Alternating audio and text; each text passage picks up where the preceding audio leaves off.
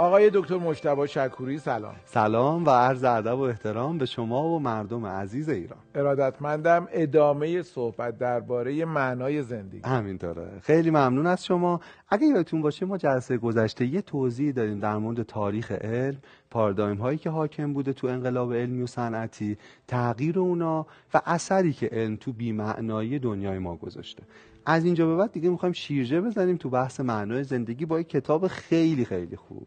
کتاب اینه. شما معرفی کنید من بله. توضیح بدم. کتاب درباره معنی زندگی ویلدورانت ترجمه شهاب الدین عباسی که چاپ بیستمش هست و کتاب پارسه این کتاب در ورده 20 چاپ تا حالا این آره کتاب. خیلی کتاب خوبیه. در واقع آقای سعد عزیز این کتاب کتابی که گم شده بوده. یعنی آقای ویلدورانت این کتاب می نویسه بعد تمام نسخهاش در حقیقت نایاب میشه گم میشه. بعد یه آقایی به نام لیتل میره این کتاب رو پیدا می‌کنه نسخه دست نویسشو و در پایان در همین نزدیکا کتاب رو چاپ می‌کنه. خیلی کتاب خوبیه. قصه کتاب یه داستان داره یه ماجرا داره.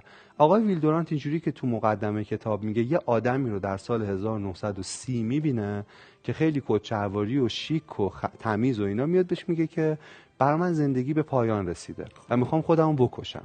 چی کار میشه کرد؟ چه توصیه ای تو عنوان یه فیلسوف یه مورخ کسی که دهها جلد تاریخ تمدن بشر نوشتی گشتی چه توصیه به من داری؟ چه چه چیزی داری که من به اون چنگ بزنم و بتونم زندگی رو ادامه بدم؟ در واقع یکی از مهمترین سوالات زندگی و فلسفه که آلبر کامو هم در واقع می‌پرسه. چرا نباید خودکشی کرد؟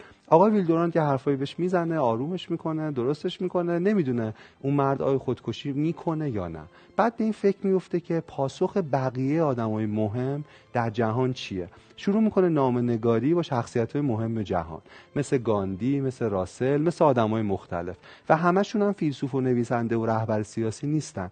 تو نامه ها اتفاقا قشنگترین پاسخ به نظر من ماله زندانی محکوم به حبس ابده. یه آدمی که توی زندانی گیر کرده همه عمرش اونجاست و او هم داره پاسخ میده که برای زیستن چه ارزشی میشه پیدا کرد که به اون چنگ بزنیم و زندگی رو ادامه بدیم. خب؟ یعنی بعد شروع میشه روایت خود آقای دورانت بعد پاسخ اینا که طبقه بندی کرده و مؤخرش جنبندی خود ویلدورانت از موضوع.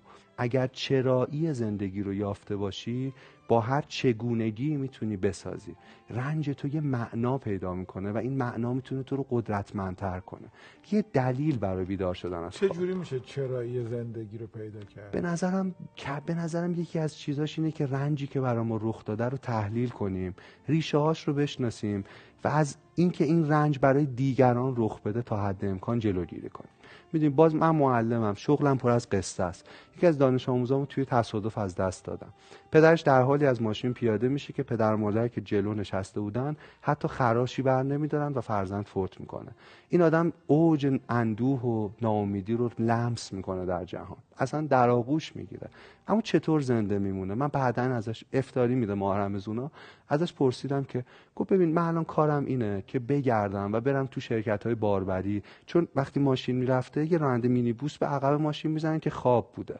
می‌دونی و ماشین میچرخه. که برم با های ماشین های سنگین صحبت کنم. یه عکس از جوونیش نشون میده و یه عکس از بعد از فوت امیر رضا و همین حالتی که هست. و میگه نخوابید. پشت فرمون نخوابید. میگه این تنها چیزیه که من می‌تونستم باش یه روز دیگه از خواب بیدار شم. آقا سعد جهان رنجه. گاهی خیلی نامرده و خیلی رنج آلوده و اندک دلایلی که ما تو این جهان می‌تونیم پیدا کنیم گاهی انقدر کوچیکه. یه مثال دیگه بزنم. یه دوستی دارم آقا مرتضی. یه پیرمردی. تو جایی که من کار می‌کردم ایشون هم همکار من بود. آقا مرتضی سه تا بچه‌هاش خارج کشور بودن. همشون هم پزشک. یه خانومی داشت. بی نهایت دوستش تو فصل قبلی این قصه رو گفتم دوستش داشت و متاسفانه همسرش فوت می‌کنه. آقا مرتضی سنشون زیاده. مثلا فکر کنم نزدیک هفتاد سال باشن بعد خب خوب نمی‌شد. تنها بود. غروبا نمیگذشت. جاهایی که خانومش میشست تو اون بالکنی که با هم چایی میخوردن لباساش همه چی. خاطرات بهش حمله می‌کرد. خاطرات دخل ما رو میارن یه وقته بعد یه بار دیدم آقا مرتضی بهتر حالش. انگار التیام پیدا کرد بهش گفتم چرا فلان؟ گفت من به این فکر کردم که زوجای کمی هن که انقدر عاشقانه زندگی کنن و انقدر خوش شانس باشن که با هم از دنیا برن. خب خیلی خوش شانس باید باشی که با کسی که انقدر بهش وابسته ای همبسته ای یهو تموم. یعنی کسی رنج فقدان و سود اون یکی رو تحمل نکنه بعد به این فکر کردم که اگه من مرده بودم چی؟ می‌دونی این اسرایی که نمیگذشت و بچه ها نیستن این تنهایی ها این بالکن لعنتی همه اینا باعث می‌شد که اون رنج بکشه. و با خودم فکر کردم من حتی اگه انتخاب داشتم ترجیح می‌دادم من این رنج رو به جای اون بکشم. و بعد می‌گفت من اینجام که جای اون رنج بکشم. ببین چی می‌خوام بگم آقای سعد. آقا مرتضی هنوز اسراش همونقدر کنده. هنوز می‌دونی همسرش رو نداره. هنوز جای خالیش درد می‌کنه. همه جای خونه. ولی آقا مرتضی یه معنا امروز برای رنجش داره. من اینجام که جای اون رنج بکشم. ببینید می‌خوام بگم چطور تزریق معنا به رنج این همون چیزی که گفتم. کامو هم تو کتاب افسانه سیزیف آره، میگه دیگه آره، تا وقتی که دقیقاً. دوباره با- این سنگ. می‌خواین داستان شده نه نه گفتیمش نه شما میده من از شما می‌خواستم یه سوال بپرسم بپرسیم. من یه روز از شما پرسیدم بزرگترین رنج زندگیتون چیه چی؟ بعد شما گفتی فوت مادرم آه. خیلی بهش وابسته آقای سعد چه جوری زنده موندین بعد از اون چه جوری. سر پا موندین من ولی برام معنی زندگی خیلی تغییر کرد. این نبود که حالا من مادرم با سرطان از. رحمتشون کنه. روحشون شاد خدا رفتگان شما رو بیامرزه.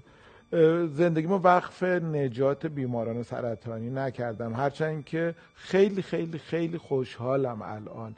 چند تا دوست دارم. یکیشون دکتر امید رضایی که اونکولوژیست در واقع فوق تخصص خونه بیماری های خون.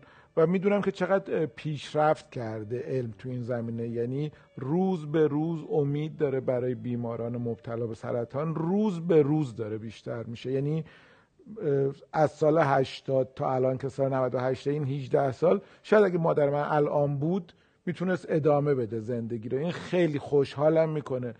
من نتونستم برای سرطان کاری بکنم ولی تونستم یه چیز مهمی رو یاد بگیرم. یه چیز مهمی که برای من بود. من اینو فهمیدم که زندگی خیلی کوتاهه یک و بخشیدن آدم ها خیلی مهمه. باید ب... نمی‌دونم این چه ربطی داشت به فوت مادرم ولی ربط داشت. من فهمیدم که ما باید دائم اشتباهات بقیه رو ببخشیم. چون خودمونم پر از اشتباهیم و احتیاج به بخشیده شدن. عالی بود عالی بود. عالی بود. خیلی عالی. خیلی. و من می‌دونم شما بعد از فوت مادرتون خیلی تو خیلی برادر خوبی بودی. لطف خیلی. نه لطف چون. با وارد آره خصوصی در نشید نه. آره و واقعا و خیلی. چقدر من یاد گرفتم از شما. خیلی قربون خوب شما برم. اگه چرایی زندگی رو پیدا کنیم حتی اگه مثل چک کردن اخبار درمان یک بیماری باشه که یه امیدی روزنه کوچکی روشن می‌کنه که رنجی که من کشیدم و شاید دیگران نکشن اون وقت با هر چگونگی می‌تونیم کنار بیایم خیلی ممنونم اجازه میدین من که حالا از فضامون یه ذره عوض آره. بکنیم و حالا که صحبت ویل دورانت شد چند تا کتاب دیگه از ویل دورانت رو هم معرفی آره، بکنیم آره. تاریخ تمدن رو خیلی همه شنیدن شاید معروف ترین و مهمترین کار و.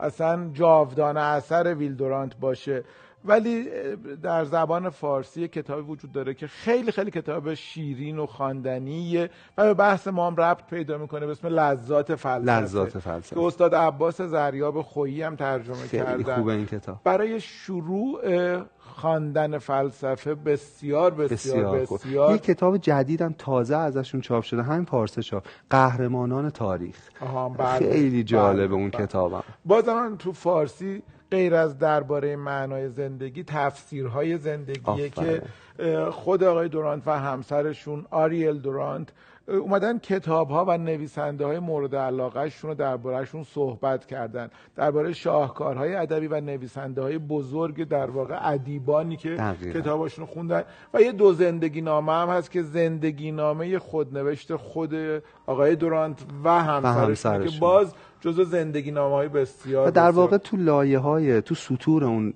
زندگی نویسنده ها به این پرداختن که چه تفسیری از زندگی داشتن و اینو چپوندن یعنی گذاشتن تو دل قصه‌اش یعنی نگاه یک کسی آره. که مسلط بوده به تاریخ فلسفه و. تاریخ تمدن دقیقاً. به زندگی و خب ذوق خیلی- فوق‌العاده در ادبیات داشته بله. خیلی آدم خوبی اصلا بود جایی که درباره تربیت فرزندشون اصل هان یا بله. اصل بله. اصل دورانت صحبت می‌کنن خیلی جالب خیلی و. خوندن دقیقا خیلی خیلی ممنونم. خیلی ممنونم از شما از شما ممنونم. خیلی متشکرم این کتابو. بخونم پر از پاسخهای جالب آدمای مختلف راجع به. معنای زندگی. ویلدوران درباره معنای زندگی شهاب الدین عباسی چاپ بیستم. ببخشید اگه برنامه‌مون طرف شد یه ذره ولی خب راجع به رنج بود. ارادتمندم. ببخشید مردم.